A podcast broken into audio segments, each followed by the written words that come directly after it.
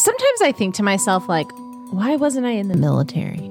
You know, little tightly made beds around the corners, and then I'd be physically fit and I'd be operating at maximum efficiency all the time. I don't think you could deal with the yelling. Uh, I don't know. I think I, I maybe now I couldn't. I think I could have though had I started in young. No, this would have been the problem. You would have had too many boyfriends. I mean, I don't see the problem in that. Welcome to another episode of True Crime Creepers, where we talk about all the real life creeps, from serial killers to con artists. I'm Kristen, the true crime fanatic who loves to tell these stories. and I'm Mogab, the true crime newbie who hasn't heard any of them.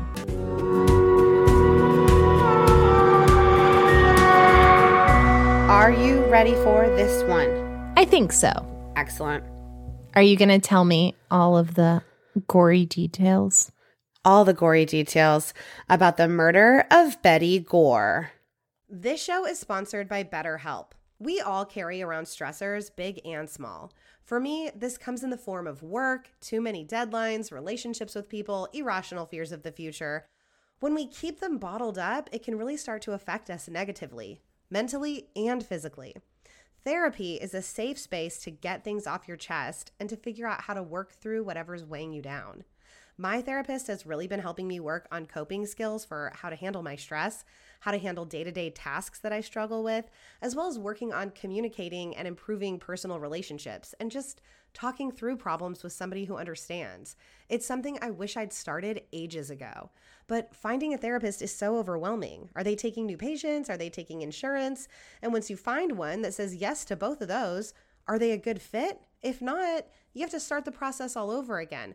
If they are a good fit, you've got to figure out some way to fit appointments into your busy schedule. But BetterHelp takes away all of those barriers, and I'm so thankful. I love my therapist. I really feel like they took my questionnaire that I filled out when I signed up and really used it to match me to the perfect person. So if you're thinking of starting therapy, give BetterHelp a try. It's entirely online, designed to be convenient, flexible, and suited to your schedule. Get it off your chest with BetterHelp. Visit betterhelp.com slash creepers today to get 10% off your first month. That's betterhelp, H-E-L-P dot com slash creepers. It was June 13th, 1980, and Alan Gore was trying not to panic. It was uh, Friday the 13th, by the way. Oh, And Alan had just arrived in St. Paul on a business trip, but his wife, Betty, wasn't answering the phone back home in Texas. Texas girl. Oh, yeah. This is a Texas story. And I did get some help from Texas, Monthly. Yes. These are my favorites. Yes, an article called Love and Death in Silicon Prairie by Jay Atkinson and John Bloom. Alan and Betty lived just outside of Dallas in this cluster of like these eight to 10 towns that had no name that people just called the country. It was actually where the sh- the estate from the show Dallas was filmed there down the street. They really didn't have names? Well, that's what Texas Monthly says. But Okay. several other articles, one article called it Wylie, Texas, and another article said it was Lucas, Texas, and Texas Monthly said it was just called the country and there were no names. So Okay, so big identity crisis all around. big identity crisis. It was the type of place where the school was a little red schoolhouse. Everyone spent their Sundays at a little chapel for church. Oh my gosh, sign me up. Yeah, I know. They could be in the big city within half an hour, but they liked living in a place more slow paced, more peaceful and innocent and safe. Definitely the 80s. You can't get anywhere within 30 minutes down there now. Yeah, no, you cannot. It's 30 miles still, but Yeah. it's probably. Alan thought maybe Betty was busy with their new baby, Bethany. But when he continued to try to reach her, he got worried. It was not like Betty to go MIA like that. She hated when Alan went out of town. She absolutely hated being left alone, and she wouldn't miss a chance to talk to him. Well, that's precious. Ah, yeah. So he debated what to do. He thought he might be overreacting. There must be a reasonable explanation. Maybe she just left the house with the baby and would be back later. I can't imagine living in 1980 and not having a cell phone and not being able to like reach someone that I Mhm. really need to reach and I'm worried about them, you know? Yeah. Like I the mean, fact that they could just be gone. Like they could have just gone to the store. Yeah, that 1980. I mean, I had a pager in high school.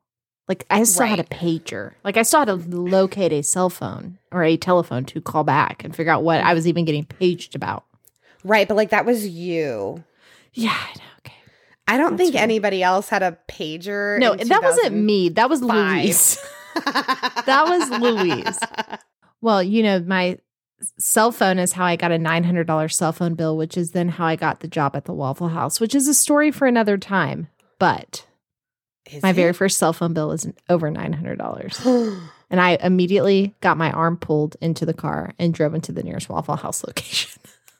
Good. My God. right? but uh it led to so many great Waffle House memories. That is true. I love how that's where she brings you. yeah.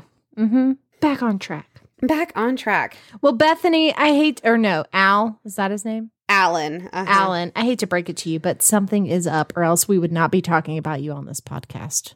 So, that's that yeah that's logical thinking. And he started to feel the same way. So he called his neighbor richard parker and asked if he'd go next door to check on betty. Richard was a little annoyed. He kind of felt put out but he agreed to do it. He walked over knocked on the door pretty hard a couple of times but there was no answer. So he called alan back and said betty must be out. Hmm. alan thanked him but his worries only grew so he started calling around town, starting with Candy Montgomery. The Montgomerys were friends of the Gores, the kind of friends that meet up at church and babysit each other's kids and maybe later sleep with their husbands. okay, yeah. Alan and Betty's older daughter, Elisa, had spent the night with the Montgomerys. Their kids were all friends. I have a quick, non judgmental question. Sure. Is it candy with a C or a K? It is uh, Candy with a C and a Y. It's for it's short for Candace. Her real name is Candace. Oh, okay. So she chose to go by she chose to go by Candy. Yes. All right, go ahead. Mhm. That was a personal choice she made. Are you making a flowchart? Don't worry about me. Mind your business. Candy hadn't seen Betty since she'd gone over there earlier that day to pick up Elisa's bathing suit, and she said Betty seemed fine when she saw her. She didn't know where else she could be. Alan tried to tell himself that everything was okay. He went down to the motel restaurant to eat dinner, and by the time he got back, it was 10 o'clock, well past the normal time Betty would have been in bed. But she was still not answering the phone. Oh, man, I know it's before this time, but find my friends, you know? Yeah. He called Richard one more time to ask if he could check if Betty's car was in the garage. Richard told him the garage was open, the light was on, and there was only one car in the garage. Alan started to think something was wrong with the baby. He called around to hospitals, but none of them had seen Betty or the baby. I feel like that happens a lot in movies and TV shows of like if someone, you know, you can't locate someone, that's something that you do. Is that a real thing? Like, would I call around hospitals and be like, do you have someone there with by the name of Kristen Williams? And then they'd be like, that's the world's most common name and hang up. but you know what I mean? yeah. Yeah, I had to do that for my friends one time. I was calling jails and hospitals. Did they give, I mean, look for her. did they tell you that? I feel like they can't release that information. I know the jails told me like we don't have anyone here by that name. Hmm. I don't think I was in charge of calling hospitals. So Well, please tell me more about that story later. But I just don't think Yeah. that I would have ever thought to do that. Alan started to think something was wrong with the baby. He called around to hospitals, but none of them had seen Betty or the baby.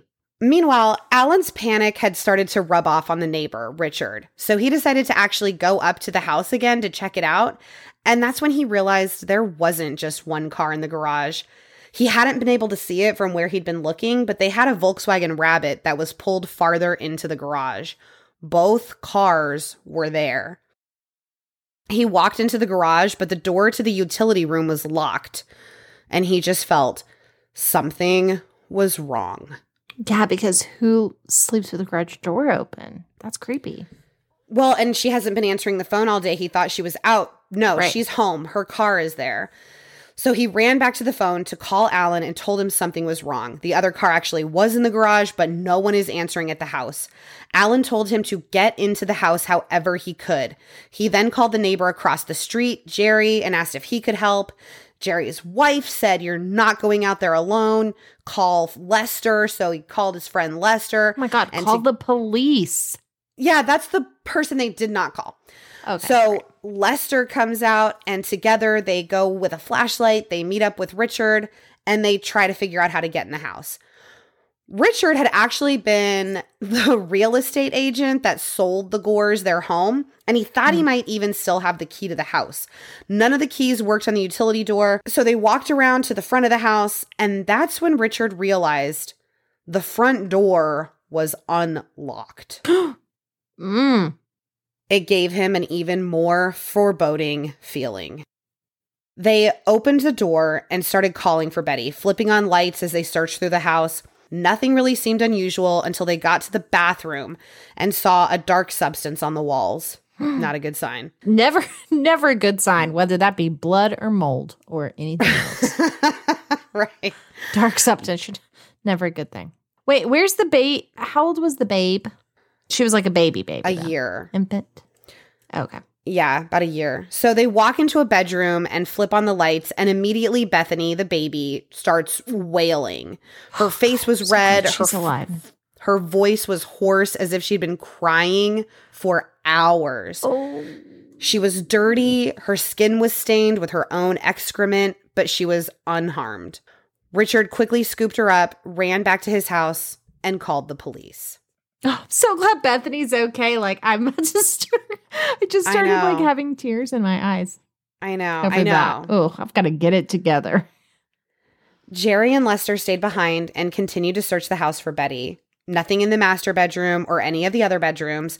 They went through the living room to the other half of the house, and that's when they started to notice a smell. Hmm. They walked through the kitchen and toward the utility room door. Lester opened it and then immediately closed it, and he told Jerry not to go any farther. What's behind door number one? He hadn't actually seen Betty. All he'd seen was thick blood covering the utility room floor. When you say utility room, you mean like washer and dryer stuff? Yeah, it sounds like, there was a laundry room attached to the garage. You know, Oh, so like it would lead Yes. out to the garage. hmm Yeah, my first house had that. Okay, Yeah, but it was where the washer and dryer was. Yes. got it. Okay. Lester went for the phone, but just as he was about to pick it up to call the police, Alan called. They told him the baby was fine, but it looked like Betty had been shot.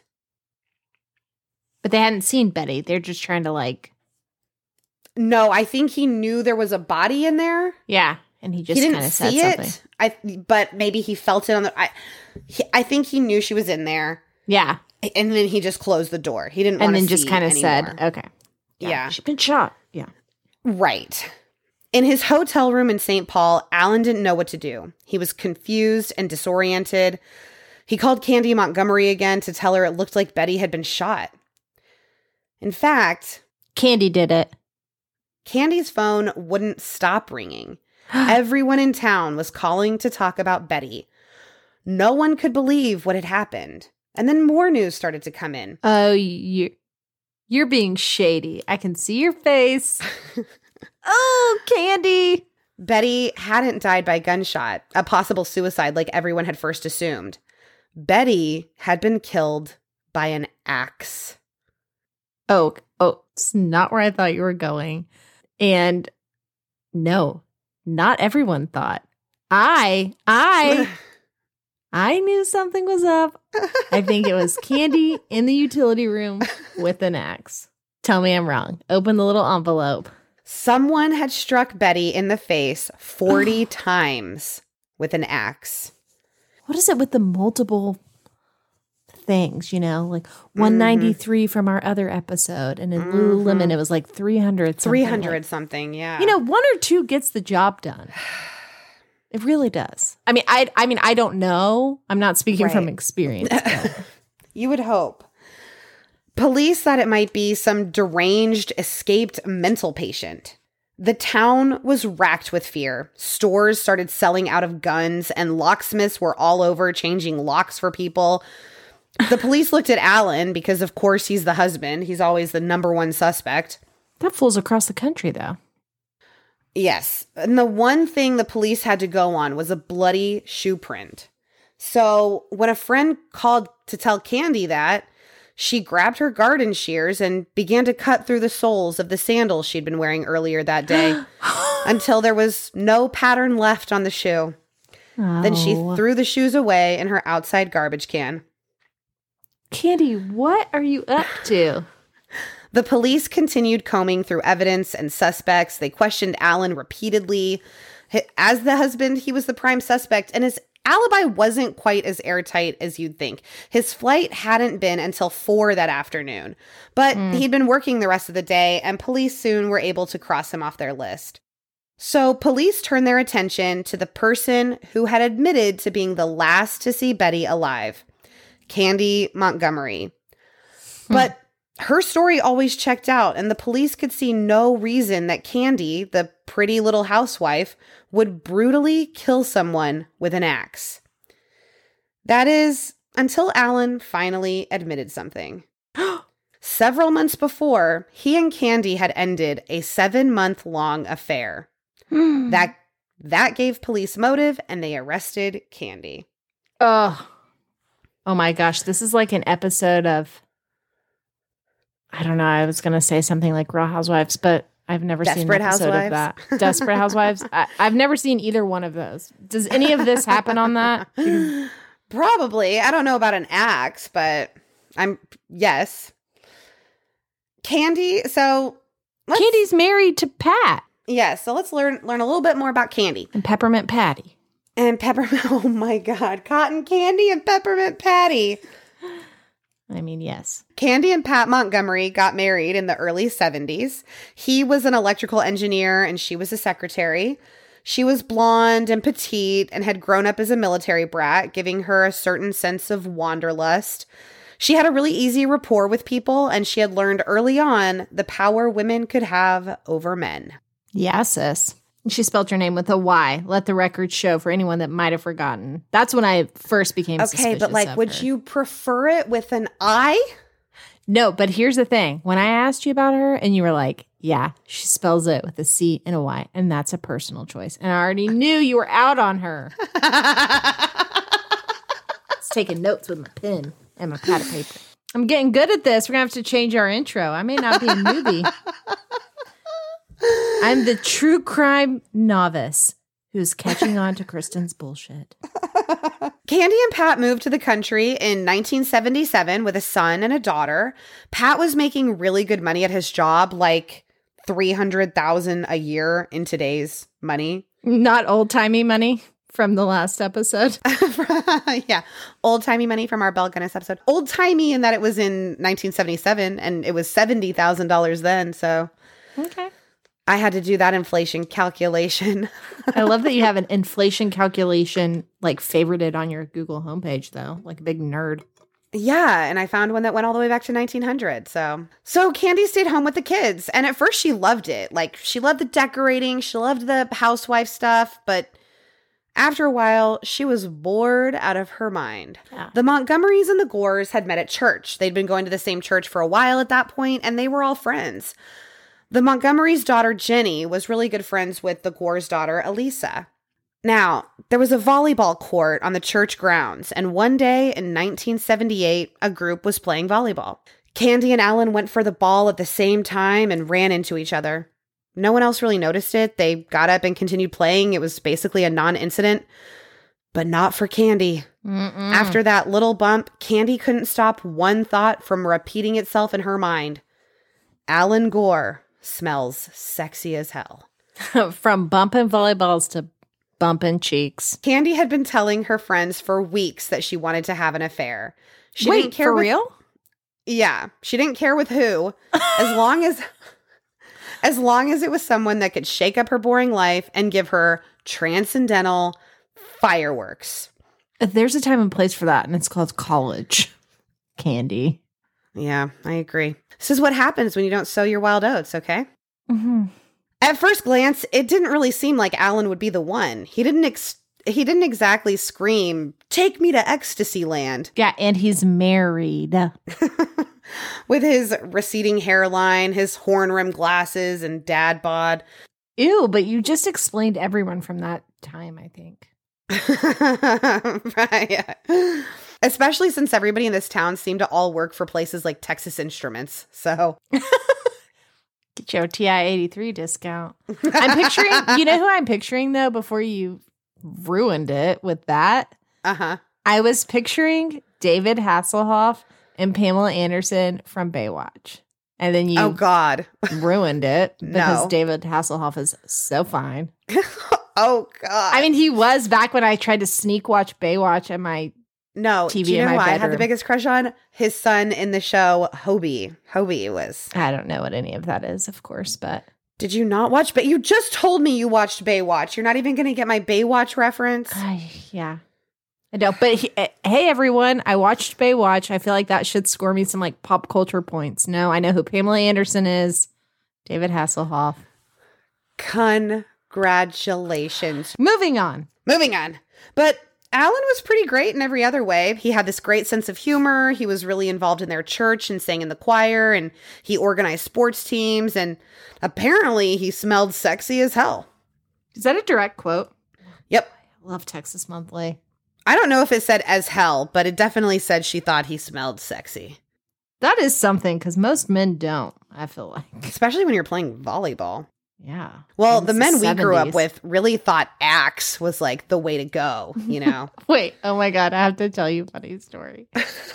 when we were home for I don't know where we were. Maybe we were in Florida. I don't know. We were with Russell's parents, and his mom was like, his mom was like, "Hey, I got you some Axe body spray," and Russell was like.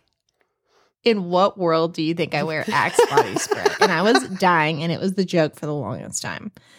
And so sometimes, every once in a while, I make an Axe body spray joke about my 32 year old boyfriend. they are good jokes. And, you know, the more Candy thought about it, the more it just made sense that Alan would be the one for this affair she wanted to have. The more I thought about it, my neighbor's husband was a great candidate for a marital affair. Right.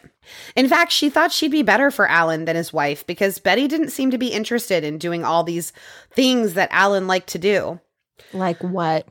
I think they were just really involved in church, and Betty just kind of seemed like a homebody more. Mm-hmm. So she and Alan started getting super flirty. Candy became convinced that Alan wanted her as much as she began to want him. And one night she struck up the courage to tell him. She saw him getting into his car after choir practice one night, and she jumped in the passenger side of his car and told him how attracted she was to him. She then immediately got out of the car and ran away. Ooh, a little hard to get. Alan couldn't believe there was a woman out there interested in him sexually. I mean, yeah. And he was pretty happy that it happened to be Candy, the most attractive woman in their church. Pamela Anderson. Yeah. Betty and Alan had been married for eight years. They'd met when he was, I know, they'd met when he was her math professor. Got married in 1970 and had a pretty typical marriage up to that point. They moved to the suburbs of Dallas, had a baby, Elisa, and a few years later, Betty started teaching at an elementary school. She really didn't like the job, but she kept plugging away. And in 1978, she started talking to Alan about having their second child.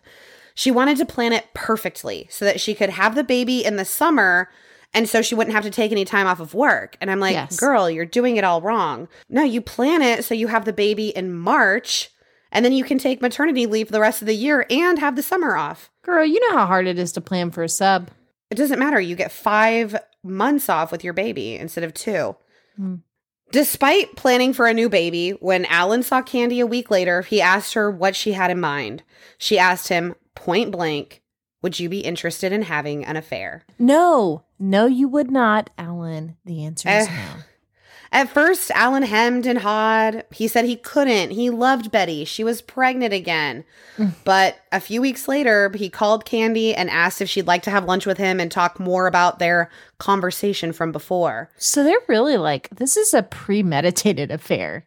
It's not just like a, This is the most premeditated affair you have ever heard of in your whole life. like, Like, like contractual lunches. yes. They met up at an auto repair shop in McKinney, which is actually where my grandma lived. I know where that's at. Yeah. He gave her a birthday card that said, For the last of the Red Hot lovers. And when she opened it, there was a pack of Red Hots in there, which is totally cheesy, but apparently she loved it. They went to a tea house and talked about everything except themselves Pat, Betty, their kids, Alan's work, Candy's creative writing class she was taking. Pat had never really shown any interest in her class, but Alan was interested. Wait, can we back up a second? They Uh-huh. exchanged cards and an auto body. Like, why didn't they just? Why did they meet there and then go eat? Very bothered by that. I have absolutely no idea why they met at their auto repair shop instead of the tea house. I have no idea. Yeah, I know that those are small details, but I just need you to know that I'm getting very annoyed that in each case there's like some stupid ass meeting place. Like in the collar bomb heist, why are we meeting at this like um you know this The gas station? station? And then um trailer Terry instead of just going to his trailer, they like go to a parking lot. Like Right. That one didn't make sense. Right. All you aspiring criminals, quit picking stupid ass meeting places because you're getting on my nerves. The end. Yeah, I see your point. Then the conversation finally turned to what the hell they were doing there. They both decided no one could ever know. Neither of them wanted to hurt their spouse, but they were both looking for something else that they weren't getting at home. And instead of actually communicating that with their spouses, they looked to each other to fill that void. But they decided not to start right away. They wanted to make sure they'd weighed all the risks beforehand. Like I said, this affair had to be the most meticulously planned out affair in history. They spent a month figuring out every little detail when they would do it, what they'd do if someone saw them, how they would keep from getting emotions involved, because that always works. Yeah. But their affair from the beginning was emotional. They just didn't realize it. it. It wasn't even based on sex, it was on the attention that they were looking for that their partners weren't giving them. Right. Which they could have solved with communication, which my poor boyfriend, this podcast, now I'm going to go downstairs and be like, hey, can we talk? I just want to make sure that I'm giving you enough attention. He's like, Jesus Christ, did you record again with Kristen? They looked forward to phone calls every day and they started having lunch near Pat's office in Dallas. He realized that he could make calls to Candy, take her to lunch, and still go home to Betty with this big secret and be normal. So he started easing into this idea of a full on affair. But Candy was growing impatient. Like she wanted the affair to start already. Damn it. Damn girl, me too. Let's get a move So- on.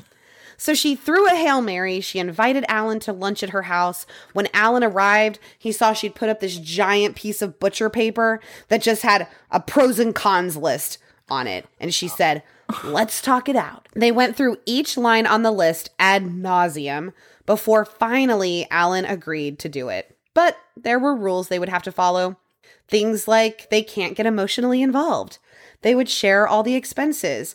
They could only meet up on weekdays, and Candy would be in charge of fixing lunch for them and getting the motel room since Alan would be working.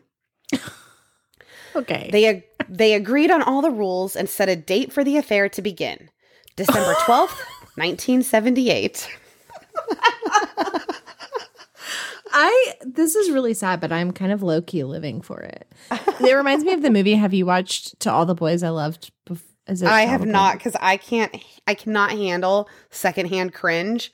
Like I I get so embarrassed for characters like I can't watch it. Your secondhand embarrassment is that Mm-hmm. intense. Oh well, you should watch it. It's cute. The morning of, Candy ran around getting ready. She dropped her daughter at school, her son at daycare. She made a special lunch. She packed it all up picnic style and slipped some lingerie into her purse. Oh. She drove into Richardson, the suburb of Dallas that Alan worked in, which is also where my Grammy's BFF Lee lives. Oh, they were shout best out friends Lee. for like yeah. Shout out Lee. They're amazing. Anyways, I'm sure Lee knew nothing of this affair happening Oh, right in her definitely not. She sounds way too couth for these people. Yeah, she really is. Candy found the Continental Inn and registered under her own name like a real amateur. And this was the point of no return. Yep. Alan arrived and the affair started like they all do, with satisfying yet very brief sex. They showered afterwards at Candy's insistence so Alan wouldn't smell like her, and they both left, excited for this new adventure. Yeah. Yay. Yeah. I think. I don't know. I feel weird about it all. It's it's not great, you know, it's not great. Mm-hmm, Their next rendezvous was a week later. Candy didn't want to spring for the $29 room at the Continental, so she moved to the Como. Quite a come down from the Continental and very much a rent by the hour type of place. Oh. But that's where they continued their affair for the next several months. It wasn't the sex for Alan so much as it was the relaxation. The Texas Monthly article says that this was the only time during his week where he didn't have to worry about Betty and trying to make her happy, something that had seemed like an impossible task. But I really don't think Alan gave a crap about making Betty happy at all. Yeah. And I think he's probably one of the sel- most selfish people I've ever heard of. But they both felt alive again. So I guess it's all okay. Sadly, he definitely is selfish, but sadly, because I talk to you once a week, he's probably one of the least terrible characters I've heard of recently. So far. Oh no.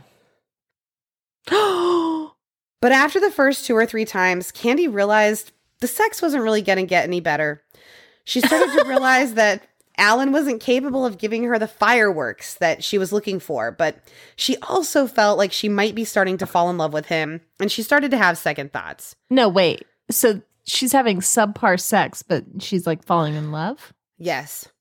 Okay. And this had probably been inevitable because all that time spent planning the affair had given to too much talking, too much getting to know each other. They looked forward to their daily phone calls too much. They started buying each other cards and little thoughtful gifts. During Yeah. one rendezvous, they just sat talking the whole time. They became more like best friends than secret lovers. Right. She told Alan she thought the relationship was getting too serious. She thought about him way too much and was worried about going too far. Alan, for his part, didn't think he was capable of falling in love with Candy, but he needed her right then and he thought they had something special. The affair hadn't changed much about his life outside of it, and he was perfectly happy continuing on. Mm. Where's Pat? Pat never really makes a, a bunch of appearances, to be honest. Bless But as their as their affair continued, so did Betty's pregnancy. When she was seven months pregnant, Alan told Candy he thought they needed to take a break until the baby came. Oh yeah, that's Yeah. good. He knew he could just never forgive himself if Betty started going into labor pains and he was unreachable at the coma with Candy because he's such a great, thoughtful guy. Yeah, so nice. So nice of him to consider that. Yeah. Candy wasn't actually that chuffed about taking a break. The sex wasn't that great, and she was getting tired of waking up early to make lunches on their meetup days. Yeah, like I'm not trying to make lunch for you. I know, and she's making these like really extravagant, full on picnic lunches, all this stuff. Alan had come to expect the notes and gifts too, and the whole thing was just way too big of a hassle. This episode is sponsored by Prose. Supporting our sponsors really helps support the show. A couple of years ago, I decided it was probably time I figure out some kind of skincare routine. But the problem was, and has always been, too many options. I don't know exactly what I need or what's best for me and my skin. So, thus far, my solution has been to just buy a skincare line off the shelf and hope it helps. But that's all about to change when my custom skincare from Prose comes in. Each and every bottle of Prose custom hair and skincare is made to order and personalized with a unique blend of naturally powerful and proven effective ingredients to meet your needs. In fact, in a third party, double blind, dermatologist supervised controlled clinical study, aka the gold standard in research studies, Prose proved that personalization works better than off the shelf alternatives. Try it for yourself and get your healthiest hair in 30 days or get your money back. Prose is so confident that you'll love your results that they're offering our listeners an exclusive trial offer so that you can see the difference custom care can make. That's 50% off your first subscription order at prose.com slash creepers. That's P-R-O-S-E dot com slash creepers for your free consultation and 50% off your one-of-a-kind formulas. Prose.com slash creepers. So they took a break and Candy decided to throw a surprise baby shower for Betty with all the members of the church choir. Oh no, she did not. She did. And it went oh. perfectly. Candy was excited to know that she didn't feel uncomfortable around Betty. Cute. Cute, so cute, yeah. Bethany was born soon after, and Alan and Betty felt closer than ever in the week after her birth. According to Alan, of course, Betty cannot be asked. Yeah, she, she's not available for comment. And the affair started to dwindle. Betty and Alan went to Kansas to see Betty's parents and let them meet the new baby. And when they got back, Alan and Candy had plans to see each other the next day, a Friday. But mm-hmm. when Alan told Betty that he was going to go to work the next day, she said she wanted him to stay home and help with errands and some things around the house. And she also started to get a bit suspicious of just why he needed to go to work so badly. So Alan knew he had to cancel the meetup with Candy, so he made an excuse to call her, saying it was something about the choir, and made the call in the other room. Candy was really upset because she was about to leave to go on a trip with Pat, and she argued with Alan for a bit, but he finally She already managed- packed that lunch too. You know. Probably. But he finally managed to calm her down and end the call. But when he went back to Betty, she said, Gee, that sure was a long conversation. oh, And I think she knew. she knew. Triflers. She knew. Triflin. Good for nothing. Good for nothing type of brother. Triflers need not apply. From our Belle Gunness episode, if anybody wants to check it out. Betty, meanwhile, was deteriorating. She started withdrawing. Hmm. She was becoming depressed. She started complaining about pains in her neck and shoulders, and she got a prescription to help, but Alan thought it was all stress related. I'm like, yeah, Alan, stress of you. Yeah, Alan. Yeah. She'd also had postpartum depression, but since this was 1980, they really didn't do much for her about it. Yeah. Alan ended up taking this better job at a new company, and the job switch meant that he couldn't meet up with Candy anymore. He told her, and Candy saw the inevitable end of the relationship. Candy told him that she wanted to meet up just once more. They had sex, described as quick and unsatisfying, and then spent one and a half hours discussing the end of the affair. I wonder for this article who is like giving the report on the sex. Like who are they asking like I How was it? And they're like- Candy. pretty unsatisfying. I'd Yeah. be pissed. I know it was Candy because it was quick and unsatisfying to her. Alan always thought it was fine. For people who had spent a month planning the damn thing, I'm not surprised they had to put so much thought into the end of it. The next time they met up, they didn't even bother with the motel. They just spread a picnic out at a park in North Dallas. Candy told Alan she loved him so much and didn't know if she could make it if they broke up. But Alan said he thought it would be good for them. And Betty wanted to go to this seminar called Marriage Encounter that some of their friends had gone to that had really helped their marriage. And he thought it could help. Candy said Marriage Encounter would be the end of them. And Alan said, Oh no, let's just see what happens. Wait, But mhm. so they're like flip flopping back and forth on what they want to do? It seems like oh, constant, constant. It was constantly like Candy wanted it to end, but then she loved him. And then, yeah. Ugh, I'm over them. Yeah. Marriage Encounter ended up being an incredible experience for the couple, for um, Alan and Betty. It helped them communicate in a way they'd never had before, and they felt closer than ever. They were able to be totally open and honest with each other, save, of course, for the tiny detail of Candy Montgomery's place in their marital problems.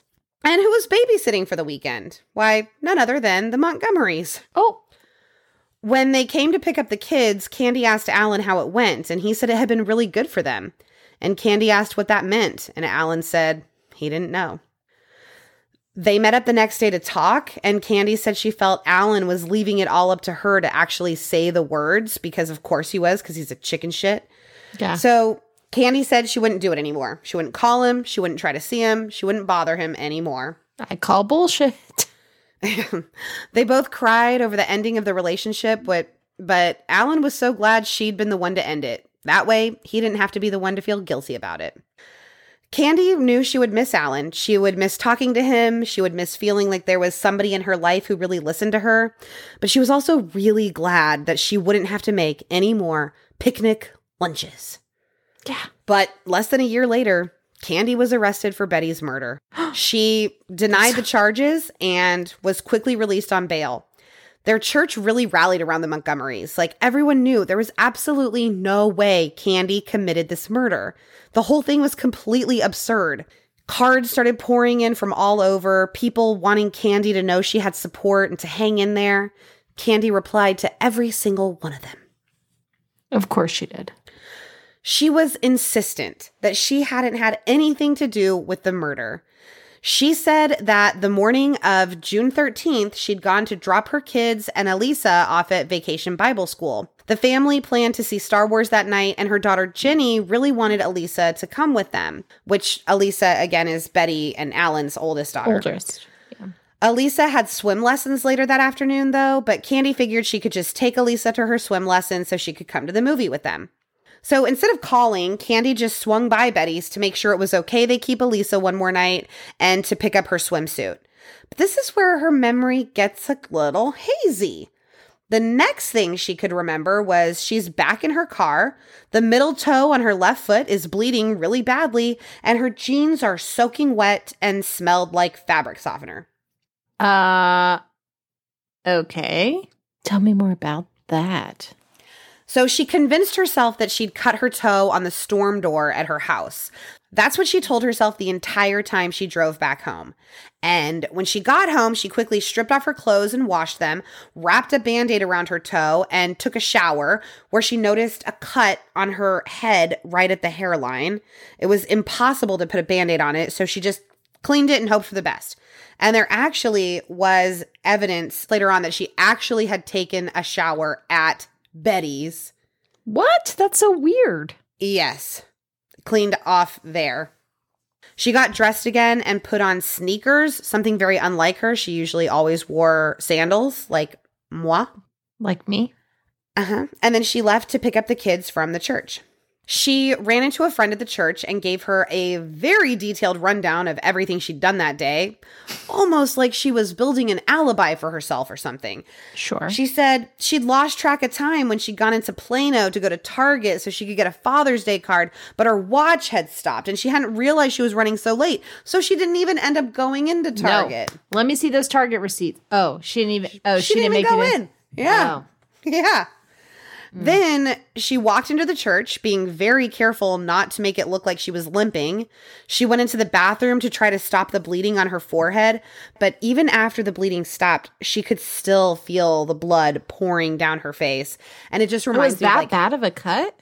no, I think it was just a phantom. Oh. it reminds me of like Lady Macbeth, you know, with the out, out damn spot. Yeah, see, pop culture, I've read that. Got my Macbeth reference. Candy just kept reminding herself it was a day like any other day. And pretty soon she literally held no memories of what had actually happened that day at Betty's house. Candy hired a lawyer, a guy from her church named Don Crowder. And Don knew he had to get Candy to remember what happened that June 13th. So he decided to hire a psychiatrist in Houston to unlock all these memories. Like a hypnosis thing? Like one Uh-huh. of those? Yep. And unlock them, he did. Oh, he show did. The trial came around in October 1980, just four months after the murder. And this took place in the Collin County Courthouse in McKinney, which is where my grandma lived. And this is just like another day of me wishing I could call her and ask her if she like followed the case. Yeah. Oh, I'm sure she did though. Seats in the courtroom were the hottest ticket in town, and everyone was a Twitter over what would happen. Not on actual Twitter though. No, they were not on Twitter, they were a Twitter. At Twitter. Yeah. Don't get it twisted. Don't get it twisted. Did Candy do it? Why? If not her, who? Questions. Of course she did it. When Crowder came out to give his opening statement, everyone was shocked to hear that Candy's defense would be self defense. Wait, never. She was going to say she'd killed Betty in self defense. of what? Well, she testified at her own trial, and I'll tell Oh. you exactly what she said. She didn't give off a great impression. She been co- she had been coached extensively, but she came off cool and aloof, not at all the easygoing, friendly person that she was. But she gave the story of what happened that Friday the 13th when Betty Gore had been murdered, a story pieced together from several hypnotherapy appointments and conveniently shows Candy in the best possible light under the circumstances. Yeah, so he like unlocked all the memories and then like rewrote them Uh, uh-huh. to be like, you know, She was the only one there in that utility room that day. She is the only one who truly knows what happened. And this is what she said. Oh, can't wait. So she said she had stopped off at Betty's to pick up Elisa's swimsuit. And when she got there, Betty seemed kind of annoyed. She hadn't been expecting Candy until noon, and it looked like she'd just put Bethany down for her mid morning nap. Candy asked Betty if it was all right if Elisa came with them to see, to see Star Wars that night. And Candy would take Elisa to her swim lesson. She just needed to pick up her swimsuit. Betty said that that was fine and invited Candy in. She told Candy that Elisa needed to be rewarded with peppermints if she put her head under the water at her swim lesson. So she gave her some peppermints to use for that. And Candy agreed and said she had to run. She still needed to get some errands done before picking the kids up from church. Seems like a terrible idea. Candy while someone's swimming. Peppermints Especially a someone's pepperm-. That take forever to, it's not like a treat, like, you know, like Yeah. a, Like a gummy. you got to suck on, yeah. Oh, with the chlorine and the peppermint. Ugh. Okay. Yeah. Because you know little kids are getting chlorine all in their mouth. All the water in their mouth. Right. Right. But then Betty said, Candy, are you having an affair with Alan? Oh. Candy froze and said, No, she wasn't. But Betty said, But you did, didn't you? Yes. So Candy admitted to the affair, but she said it had been a long time ago. And then she said that Betty excused herself from the table, walked into the utility room, and came back holding an axe by the handle. An axe. An axe. Uh huh. Who keeps an axe in their laundry room? Apparently, Who keeps an axe? Period. Especially in Texas, it's not like you're chopping firewood. So I don't know why they had an axe. yeah. But she came back with the axe and told Candy to stay away from Alan. Candy was really weirded out, but she wasn't scared. The way Betty was holding the axe seemed more awkward than threatening, but she wanted to get out of there. She told Betty under the circumstances it was probably best if she just dropped Elisa off and after she picked the kids up, but Betty said no, to keep Elisa until the next day because she didn't want to see Candy again ever. Oh, okay. Betty said she'd get a towel from the bathroom and Candy could get the swimsuit off the washer. Still just holding the axe, just having. no, I think she had set it down by the utility room at this point. Okay. At the utility room door, Betty handed Candy the towel and told her not to forget the peppermints for Elisa. And Candy said she noticed that her cha- her face had changed from just full of rage like it had been earlier to pained. And guilt mm-hmm. suddenly struck Candy, and she told Betty how sorry she was, and immediately the rage seemed to come back into Betty full force. Yeah, probably shouldn't have brought it back up, Candy. She started screaming about how Candy couldn't have him. She grabbed the axe, rushed at Candy, who said how stupid this was, that she didn't even want Alan. They both wrestled for control over the axe, and as they did, the blade sliced across Candy's forehead. She begged Betty to stop, pressing her hand against the wound on her head. And when she looked up, Betty had raised the axe above her head, ready to bring it down on Candy, but she missed. The axe landed square on the linoleum, bounced, and then landed on Candy's toe, slicing it. Oh God, I that. Mm. Uh huh. And that people is why dueling axes shouldn't be a thing. Right. Even Though I've I really do want to go to those places where you can throw the axe. That's know? what I'm saying. Dueling or flying. ax- I've done it twice, and Ah, th- those suckers do bounce. yeah, but you're far enough away, right? You can't wear I mean- open toed shoes. That's why you can't wear open toed shoes. Okay, still, your Nikes aren't going to protect you from an axe. from an axe bouncing back. Both women were now full of rage and they fought and fought and fought over the axe until Candy finally got the upper hand. Without thinking, she raised the axe and brought it crushing onto the back of Betty's head. Thinking she'd killed her, she dropped the axe and went for the door, but Betty wasn't dead. She came after her, slamming her body against the door. She grabbed for the axe. Candy pleaded with her to let her go, but Betty said, I can't. And I would just like to say this here that I, it might exist somewhere. I don't know.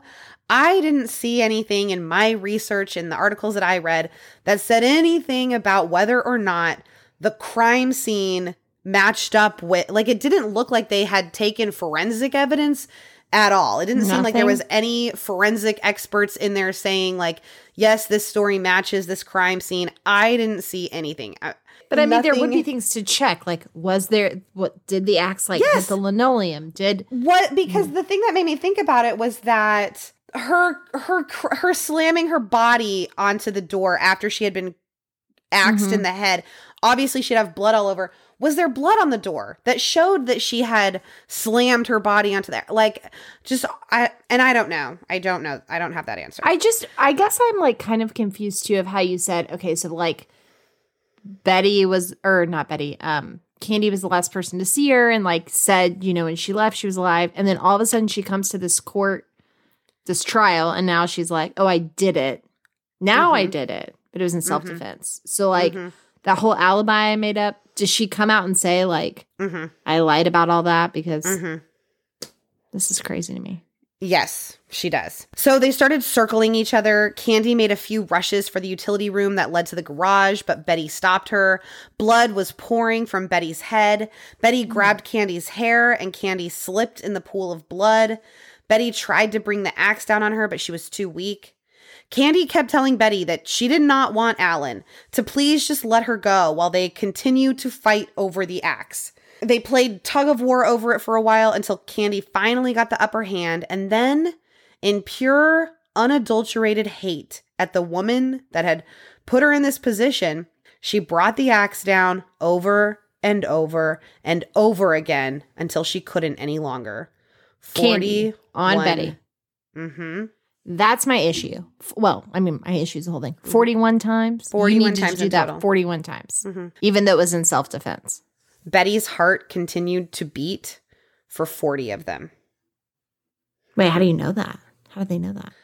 Well, because of what I know about from what I learned in the Lululemon episode, I think it's because of the way that the blood pools in the wound. You can Mm. see if there was blood pumping or not. This is one of those things where I ask you ask me these questions know, and like then the expect and then Yeah, do you just expect me to say I don't know? yeah, kind of, kind of. Yeah, I do. When Candy oh was man, When Candy was done telling her story, several jurors were dabbing their eyes. Several were still not convinced. They wanted to see the prosecutor go really hard on her to find any cracks in her story. But the prosecutor did not go hard, and Candy repeated her story with no inconsistencies. She was able to add in a few small details. Her trial continued for several days after her testimony. They brought in experts to say that Candy was suffering from a dissociative reaction from childhood trauma, and that when Betty first touched Candy, it triggered memor- memories that made her snap. But they didn't say anything about bringing in anybody to match the crime scene to this yeah. Story. The jury deliberated for four and a half hours after closing arguments. Because it could What be you- true, right? Like this could be true. Right. It could be. What do you think they found her? Not guilty. Not guilty. Acquitted of all charges. Shut up. Free Everything. to go. Like she just got a speeding ticket. Like she just. Not even. Didn't even have to pay a fine. I mean, I guess she had to pay the lawyer. What? When the verdict was read, it seemed like the only people in that courtroom who thought Candy was not guilty were the 12 jurors, the only people whose opinions actually mattered. Where's the court of public opinion on this thing? Wait a second. I am shocked. hmm I love how she made it sound like an accident. Oh, come on. I've been waiting to drop that one. oh, have you? Have you had that stored in your back pocket this whole time? Wait. What does Alan think about all of this? And Pat. Where are you at, Pat? Well, Alan doesn't have anything to do with uh, Candy anymore. In fact, Alan. Was he sad?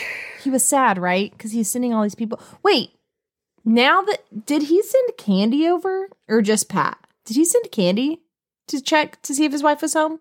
Neither of them. No, he Oh, just called the. Candy. Yeah, and he told Candy she offered to go check, and he said, "No, no, don't." Yeah, please. Right after Candy killed Betty, she washed the blood off of her. Some places said at, even at Betty's house. Then she went to the church, had lunch with the kids, taught a scripture lesson, took her kids to go shopping for Father's Day cards. No word on if Elisa ever made it to that swim lesson or yeah, where's got Elisa? any peppermints. Well, I actually know that, so I'm going to tell you. Where are they now?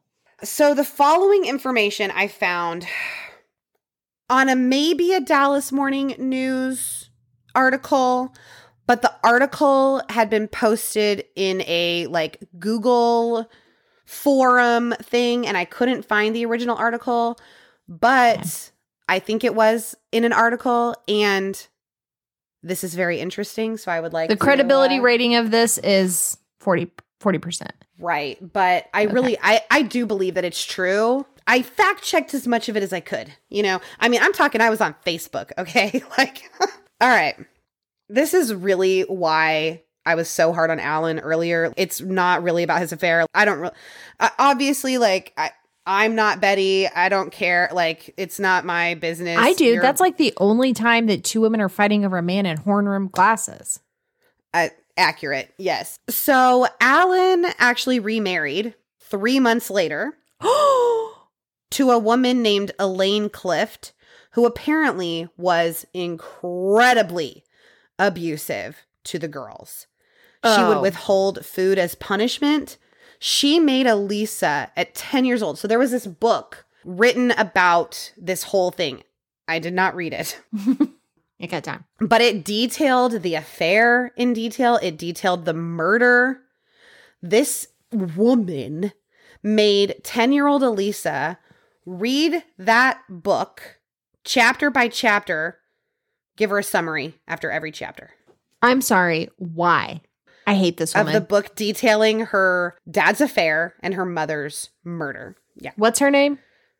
Uh, Elaine looking her up. I'm gonna troll her on Twitter. Mhm. Ew. Uh, Once the girl showed up to a court date over grandparents' visitation rights uh, with Betty's parents, and Bethany had tufts of her hair pulled out. The grandparents were furious and they ended up adopting the girls and taking them back to Kansas with them. The Oh, girls yeah. haven't really seen their father since. hell yes. Yeah, he moved to California with Elaine, but they have since gotten divorced. Their grandfather said that he once said to Alan, You don't show any remorse. And Alan said, It didn't bother me much. We weren't getting along anyway. What doesn't bother you much? The murder of your wife? By your ex girlfriend? Yeah. That doesn't like do anything And- for you. And I'm like, I'm like, what about all that marriage encounter BS, Alan? I thought you guys were so close now. Once the girls were settled with their grandparents, they really started to thrive. There are still wounds from their childhood, obviously, but it seems that this was a really great, nurturing environment for them. Elisa even became president of her class and a cheerleader, and it seems like they were really able to have the best lives they possibly could have under Hmm. these terrible circumstances. But I do have a little uh where are we now? You're I mean, yes. Tell me because Can you get ready for this? Guess no. we're Candy Montgomery.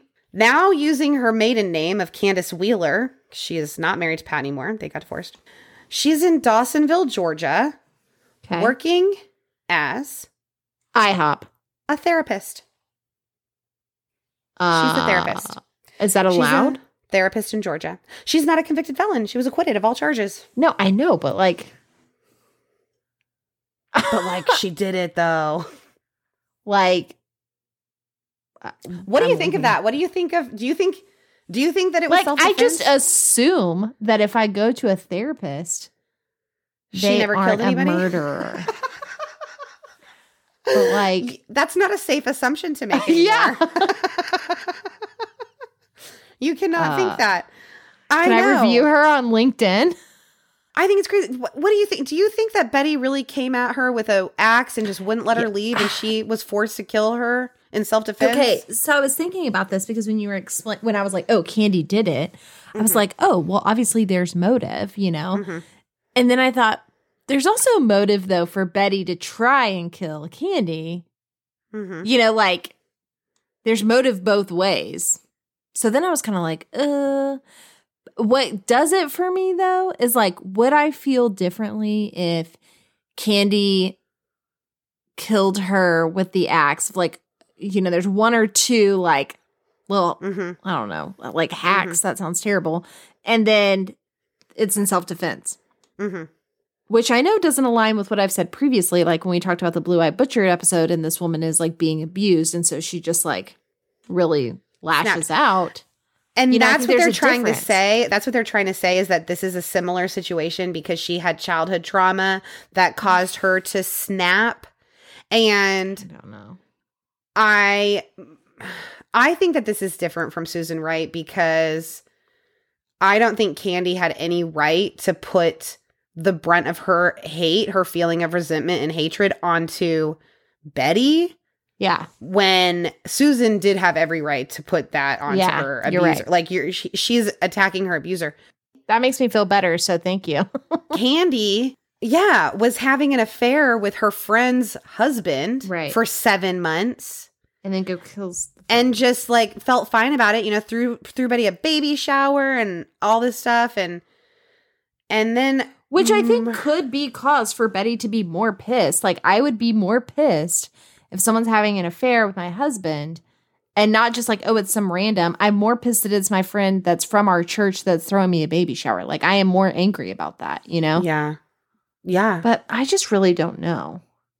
I am Either just- way, regardless of if if it was Betty or Candy who initiated it, either way, I don't believe Candy should be out and especially not out providing guidance and support to other human beings. Yes.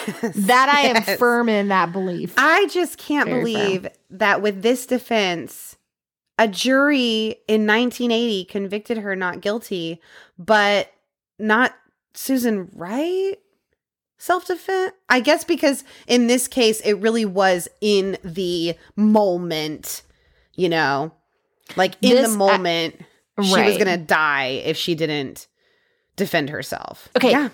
What about the kids?